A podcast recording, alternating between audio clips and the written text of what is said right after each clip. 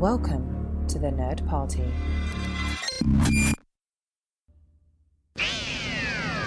They can travel anywhere in time and space. Off we go into time and space. So all of time and all of space is sitting out there. Welcome to Time and Space, one married couple's adventure through the Doctor Who universe. I'm Jessica Nunn. And I'm her companion for 2018, Phillip Gilfus. Yay, 2018. So happy new year to everyone. yes, Happy New Year. Now, through the magic of space and time, for you listeners, we were, are actually going to be in a completely different space when you hear this. We will be on a much delayed honeymoon to England as you listen to this. So um, we hope that we have safe travels and look forward to reporting our adventures when we come back. Yes, we have Hamilton tickets. Yes, we're Hamilton junkies. That'll be our next podcast one day. You think? Maybe.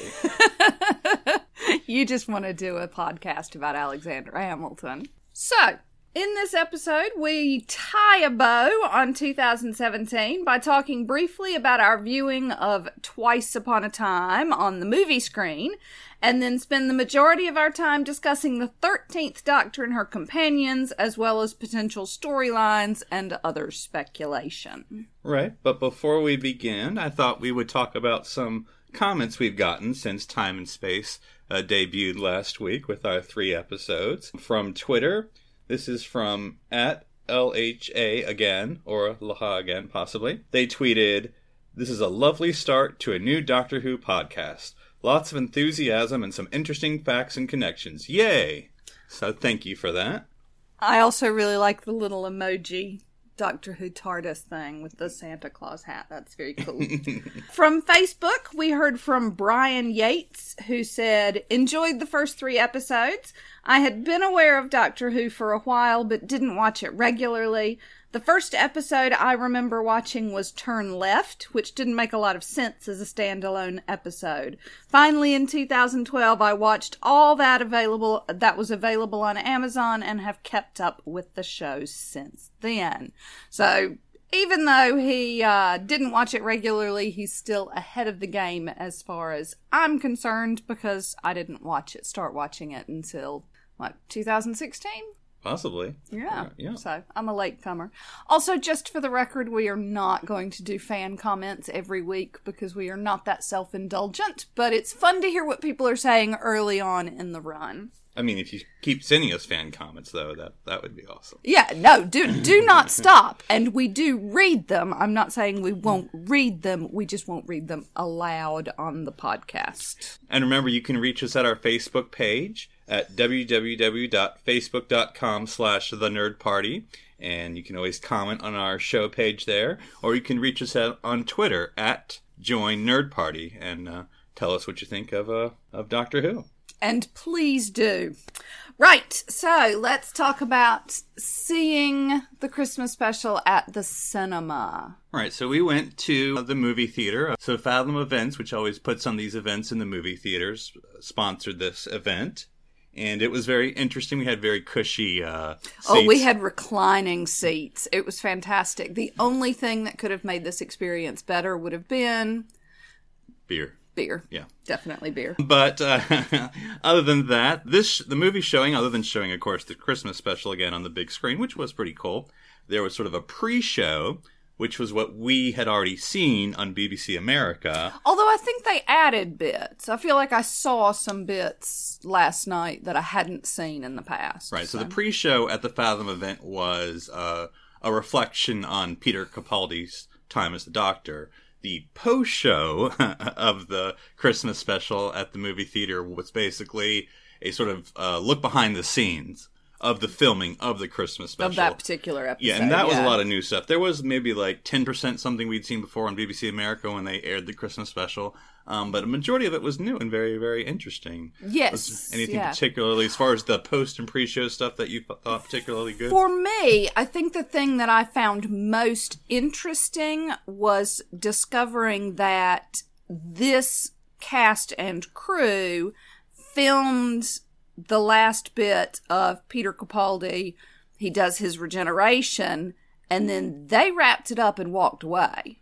Yeah, I thought it was sort of left unclear, and maybe I should have done more research before recording this episode, but of when Jodie came on board, you know, of how she did her film. Yeah, because Peter Capaldi says when they say, "Hey, that's a wrap," he says, "I know whoever's coming next is going to be great or is going to love you" or something along those lines that suggested that Jodie Whittaker hadn't been announced yet when he finished filming his last bit. I found that very interesting just in terms of continuity and and things like that. Yeah, I guess it did strike me. The filming for the Christmas special was pretty early in 2017. It was like late spring. Oh, uh, well, they said June or July. Oh, was yeah, that late? so yeah. But yeah, because I always think it's, and, and I remember it before. You know, when Tennant said goodbye, like uh, there was like one photo of Matt Smith sort of walking down the backlot aisle. You know, as sort of in the in the tattered clothes. So yeah, I, I didn't. You never saw a picture, sort of an official picture of Jodie. You know, in the Twelfth Doctor garb. You know, Yeah, and it looks like just from what they showed with all of this that she wasn't at the table read. No, Again, if they line, hadn't, I, I- well, I know, but you know, if they hadn't even announced who it was yet um, at the table read, it, I, I guess it just, I just sort of assumed that they would finish it up with her last little bit and then walk away, and the idea that there were two complete sort of show probably not crew like the cameramen and people like that i assume stay uh, but completely separate directors showrunners possibly uh, presumably even writers um, for that last 60 seconds of film i just find that interesting I wonder if it works. Like I almost imagine, for lack of a better analogy, like um, uh, a new president, um, or or you know, new prime minister, if you need that in your head, of you know the term of office. Because with the showrunners, like you know, is it like noon on inauguration day that you know um, you got to have your stuff out of the office Steven Moffat, you know, as soon as Peter Capaldi stops glowing, his term is over, and then Chris comes on board and he's in charge after that. So you know, anything with Jodie has to be under the you know Chris. Uh, yeah under uh, the new Chibnall. regime yeah yeah i don't know i don't know i guess i'd never thought about it but i found that interesting i also found it very interesting listening to matt lucas talk because i sort of assumed of course he only had a very small part in this but i sort of assumed that he ad-libs um so i assume he ad-libbed about the glass nipples and i assume he ad-libbed about the invisible hair. And the cuddle. and the cuddle. And and he still may have done that bit. Um but he talks about the discovery of the fact that his character had glass nipples. He's like i didn't know that. And he says specifically that he had overheard Steven Moffat mentioning his invisible hair at one point. Mm-hmm. So apparently all of that was was all part of the part of the plan and I found that quite interesting. I think the most of the post show was, and I can't pronounce. Where was that in France that they filmed the World War One, or is that in Britain? I assume it's in France. Oh, I don't know where they. Uh, Yeah, I- I don't yeah, know. I'm- It, pre I'm- is, is is in France. Yeah, but I don't know if they filmed it there. Okay, but anyway, but I assume they didn't film it there. Okay. The the crew and the cast talked about how haunting it was to film the the World War One scene with No Man's Land and the and the Christmas armistice to have this sort of the the war surrounding you and all these soldiers coming together. You know, David Bradley, the first Doctor, and Peter Capaldi, the twelfth Doctor, were all about like on the point of tears during the first take or something, and said it's a real powerful experience to just be around that. Yeah, yeah. And I have to admit, I cried this time. I didn't cry the first time we watched it, uh, but I cried this time. And I think part of it was knowing what was coming.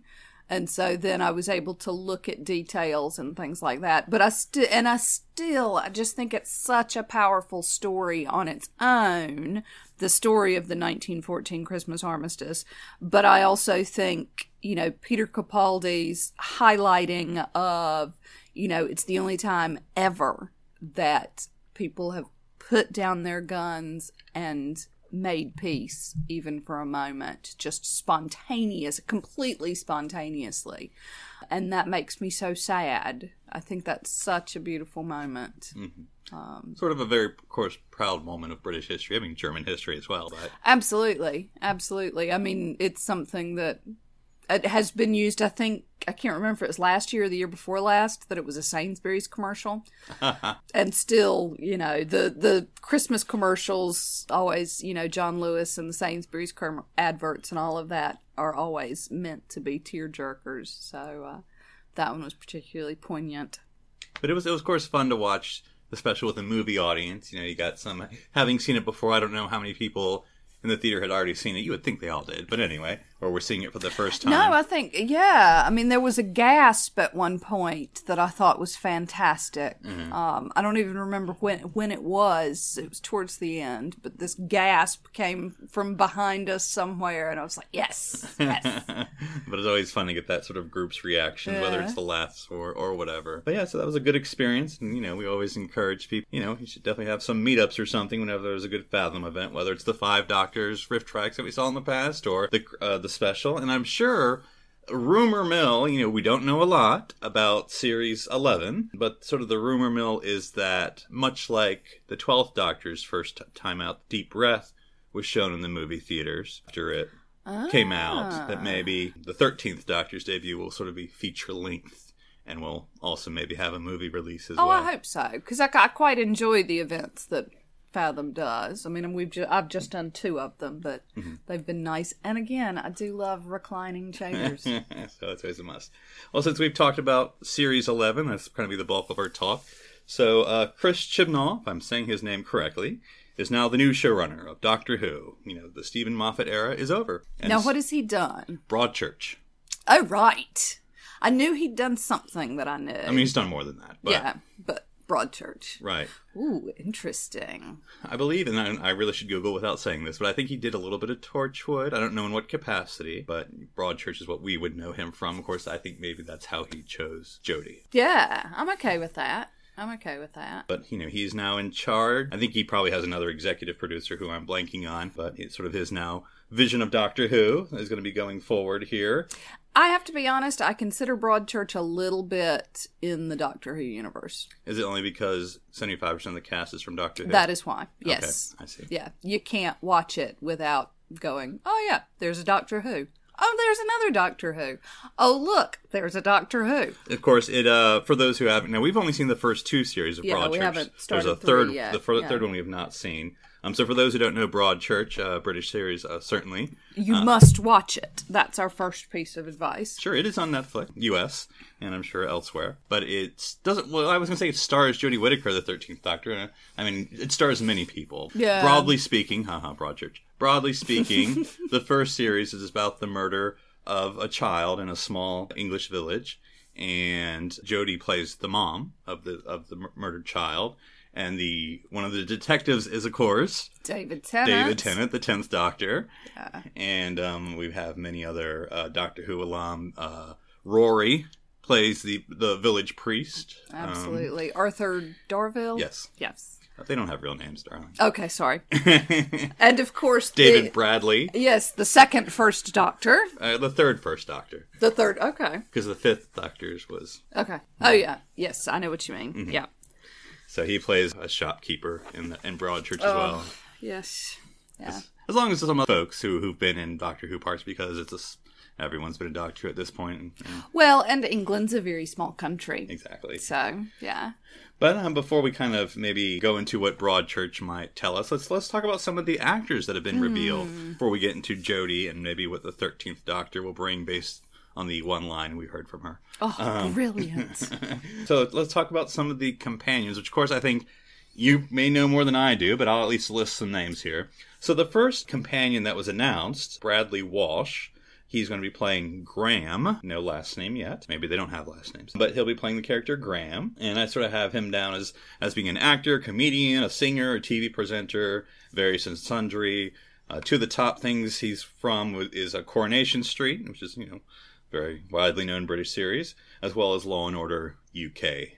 I don't know how you do an English dun dun, but yeah, no, I think that works. I don't think I ever watched the Law and Order UK. I know Martha was in it. Okay. Yeah, I've never seen it, but I know she was. Yeah. Okay. Yeah. Yeah, and Bradley Walsh is sort of I I googled to see what exactly I knew him from because I've known his face is very, very familiar to me having lived in England. But I don't know that I've ever actually seen anything he's been in. He does game shows, he does adverts. I see him on the telly all the time, but couldn't really tell you what he's done. He's one of those kind of people. He's just everywhere. Now, if I show little cards here, he was the first companion announced, and you were a little disappointed. I'm I am, and and it's got nothing to do with Bradley Walsh because I like him. He's a familiar face, and I always like familiarity. I'm a little sad that they announced the first female doctor, and then immediately announced her middle-aged white man companion.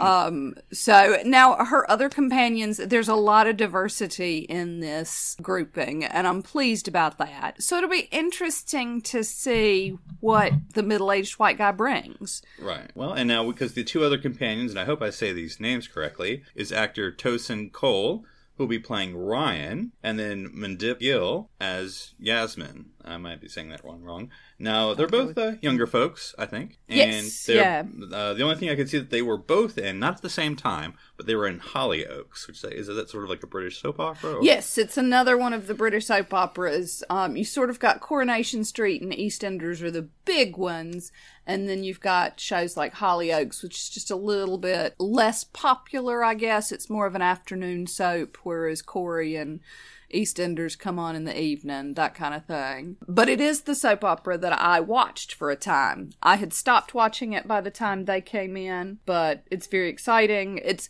one of the interesting things about British soap operas is almost exclusively it's a stepping stone you know you've got some some favorites who stick with it and are there forever and ever but a lot of people do it for a couple of years and move on to to bigger and better things So you just start out either in Shakespeare or soap opera.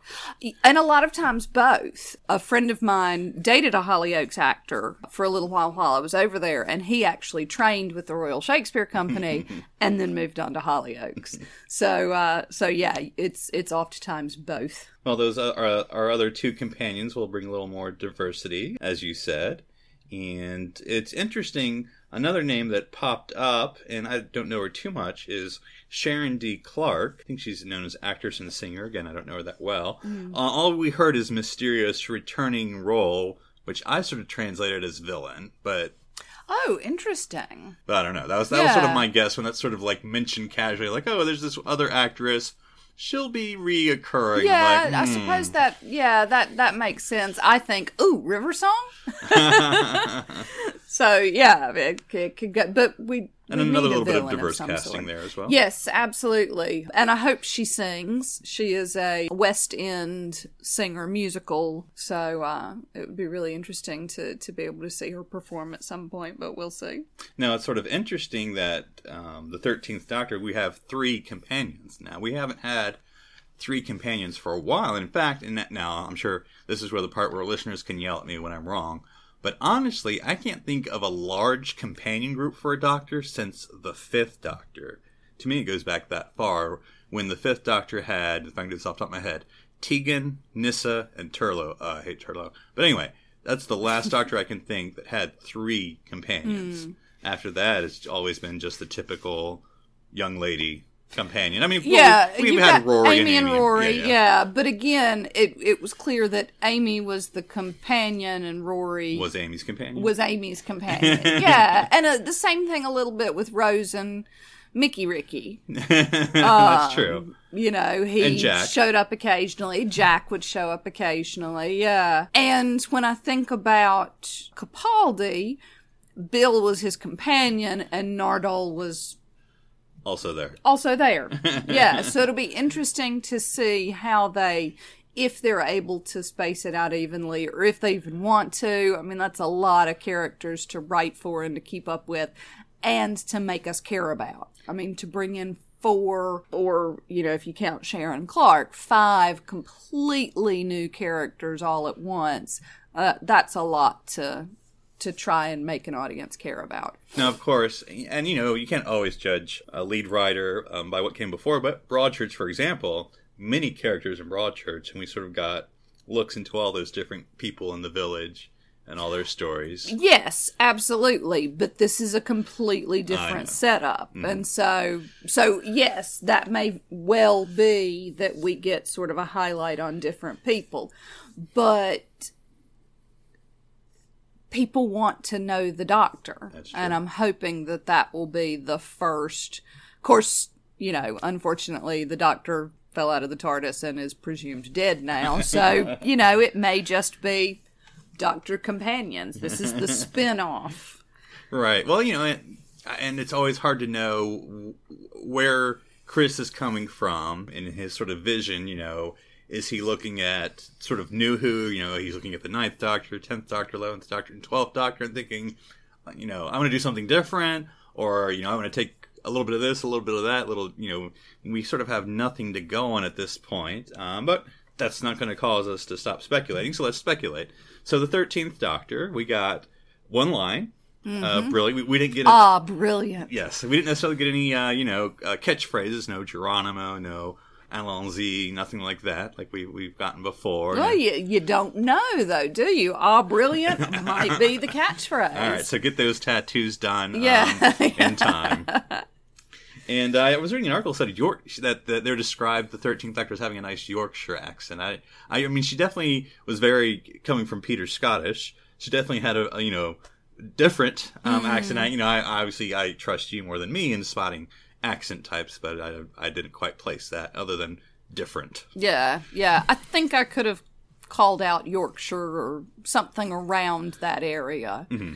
Anyway, I think I would have been pretty close with that. Yeah. So, but she she definitely isn't it weird to say she as a doctor now? No, I love it. Keep saying it. but it was interesting that she was definitely happy. I mean, I, again, we're gonna just go magnifying glass into this, you know. yes, and seemed less confused. Right. I mean, as soon as she said, ah, brilliant, she started pushing buttons like she knew what she was doing. Except, of course, that button. it was not the right button. In fact, it was the wrongest button to press. Apparently. Possibly. we don't know for sure that this is her fault. Let's not straight away assign blame.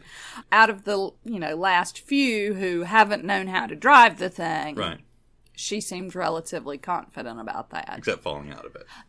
Again, I, th- I think we're not, we can speculate, but I'm not ready to assign blame yet, darling. But I, I think it's an interesting setup because, uh, and again, without knowing who wrote that part, you know, did Chris write Yeah. that or did Steven write that? Because Steven is credited as writing the episode, and you would think he wrote it, but I also feel like there's a courtesy, you know, it's not your doctor, you really shouldn't write for them. So I don't know if he's like, all right, it regenerates Chris, you got two pages, what do you want to do? You know, I don't know. Yeah, Um, I, I, I can't believe that, that Steven Moffat would be like, okay, I'm writing this, and then I'm going to have her fall out of the TARDIS and see what you do with that. Ha! You know, I, don't- I don't feel like there must have been some communication. but it's sort of a, a good setup because, of course, the Thirteenth Doctor is going to start her her uh, her uh, regeneration with no TARDIS. You know, so it's it's not like um, I'm thinking. You know, all the other ones they sort of had a TARDIS, and some of them already had companions. But this is sort of, I guess, as far as New Who goes, I guess Eleven would be the closest comparison because he was also a new showrunner. Of course, he had a wrecked TARDIS, so he, he eventually got his. It was locked for the entire episode. His first episode, the eleventh hour, the TARDIS sort of locked itself to repair itself, so he had to act without it the Oh, entire episode. yes, yeah. Now, and he didn't have a companion. Right. He- Amy yeah. was the first person. Right, he met. that's that's what I was thinking. I was trying to think, Mm-hmm. you know, who hadn't had Capaldi. Obviously, already had Clara, Mm-hmm. and Tennant had Rose. So yeah, so it'll be interesting that we have a falling doctor. I don't know how she'll get out of it. I mean, falling, falling traditionally, I don't know. It, it goes two ways. You know, the tenth Doctor fell out of the spaceship in the end of time. He was all right.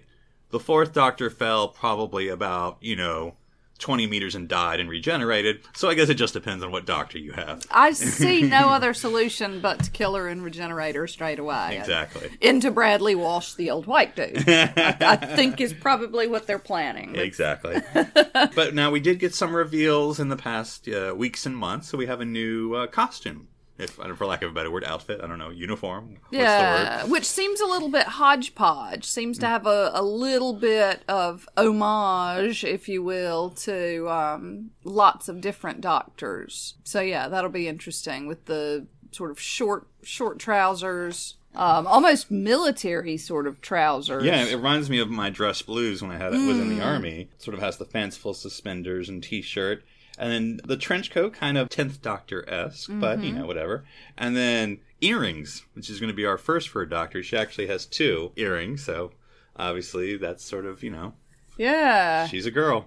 She- she's a girl, and then the boots. hmm So, but like I said, it is a bit whimsical. Of course, the doctor always should be, but um, I know we were talking earlier the other day about whether this might be more of a eleventh Doctor, fourth Doctor. You know, again, she, she seemed very positive, a very humor humorous. So I don't feel like maybe not necessarily a dark ninth Doctor or a introspective twelfth Doctor.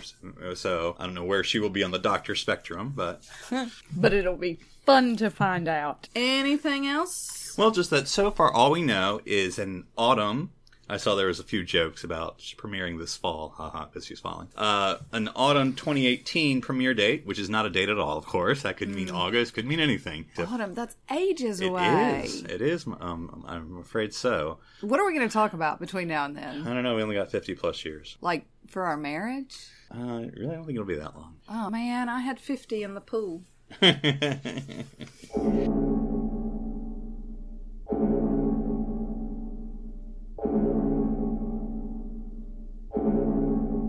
Well, speaking of 50 plus years, shall we uh, head into the TARDIS library? kind of riffing on the theme of a newly regenerated doctor, I thought we would visit or revisit the Sixth Doctor uh, when he regenerated uh, into the new Sixth Doctor. And this is in the Twin Dilemma serial, which first aired March 22nd, 1984. It's always weird to think of Classic Who as being when I was alive. Um, a synopsis for this serial is the following A race of giant gastropods is taking over the planet Jaconda. Their leader, Mestor, now intends to cause an enormous explosion in order to spread his people's eggs throughout the galaxy, and he kidnaps juvenile twin geniuses from Earth to work out the necessary mathematical equations. Space fighters led by Lieutenant Hugo Lang are dispatched to get the twins back, but they come under attack, and Lang is the sole survivor when his ship crashes on the asteroid Titan III. A newly regenerated doctor and his companion Peri become involved and help Jaconda's elderly former ruler, Professor Edgeworth, who is really a Time Lord named Azmael, to defeat Mestor and free the planet's bird like indigenous people from the gastropods' reign of terror. Jessica, this was your first time, I think, meeting the Sixth Doctor, if I'm not mistaken. But of hmm. course, this is his first time, so you don't have to know anything. Yes, absolutely. Now, I chose this because this is universe. Well, I, I don't want to speak for anyone else, but this, I always think of this as the most extreme, confused Doctor regeneration. But what did you think of how this new Doctor met his new regeneration? Yeah, it, it was it was strange, and it, I think it was unfortunate that he was this confused in such a confusing plot. Anyway, yes. you know th- that didn't help. You know, just listening to you read it, uh, I I was going, oh, that's what was happening. oh, I didn't realize that the bird. Li- okay, so it made for a little bit of confusion that I think could have been helped with a simpler plot line. Mm-hmm. And the twins were creepy, but that's not what you asked about. And how'd you like him choosing his outfit? Yeah, it made me think of sort of what the Doctor Who's actually do. And of course, we see it. Doctors Who? Doctors Who. Yeah, that yeah. Um it also made me think of the first Doctor with the cyborgs in the South Pole where the girl comes out in her fur coat and she's like, "You've got a fantastic costume shop or wardrobe or whatever she says, you know, this idea that he has rooms and rooms and rooms of just random outfits. Um, so I think that's fun. I, I like that as a canon piece. Yeah, I think it'll it'll be interesting how the thirteenth Doctor chooses her costume, whether she goes in the wardrobe or, or like the eleventh Doctor just steals it from a locker room or something. And I guess I'm trying not to, to project myself, but now I'll show my cards. I really don't like the Sixth Doctor. I really he's my most least favorite Doctor of all, and I don't think this introduction helps because first he trashes his previous incarnation. I think he called him feckless at some point, and I love the Fifth Doctor, so I'm like, that's not a great way to start your series. I mean, that's even it's bizarre on so many levels. Just to critique the prior Doctor, like, um, really? And also, he tries to kill his companion, Yeah, a couple of times. Yeah. and he's very egotistical.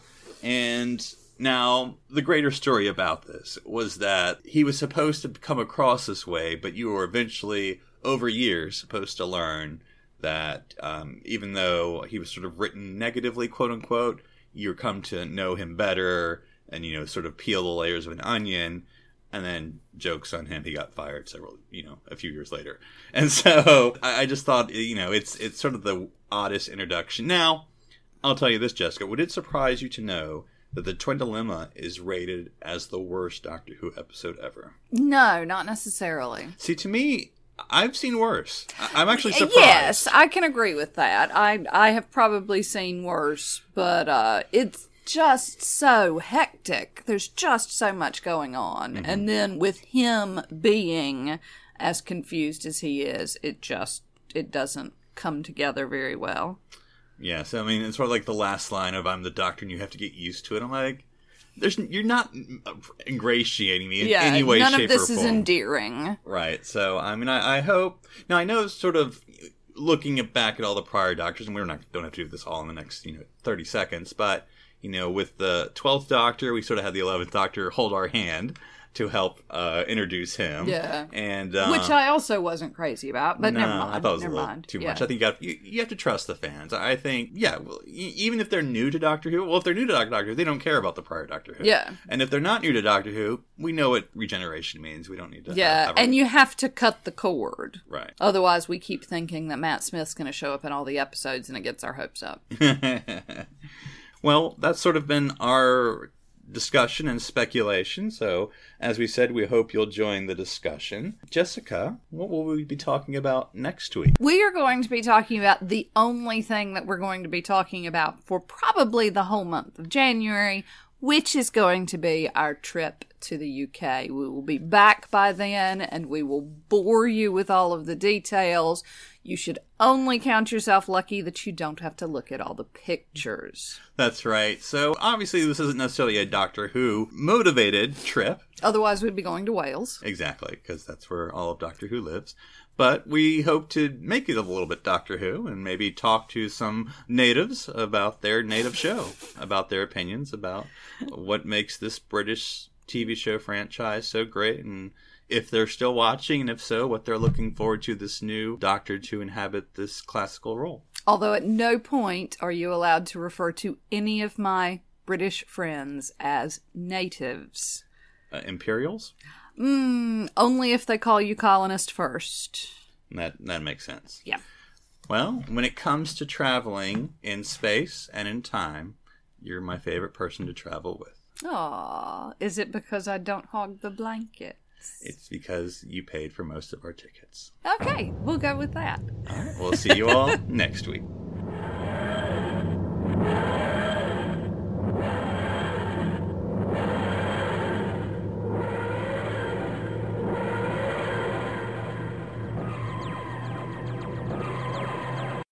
This is BBC Television.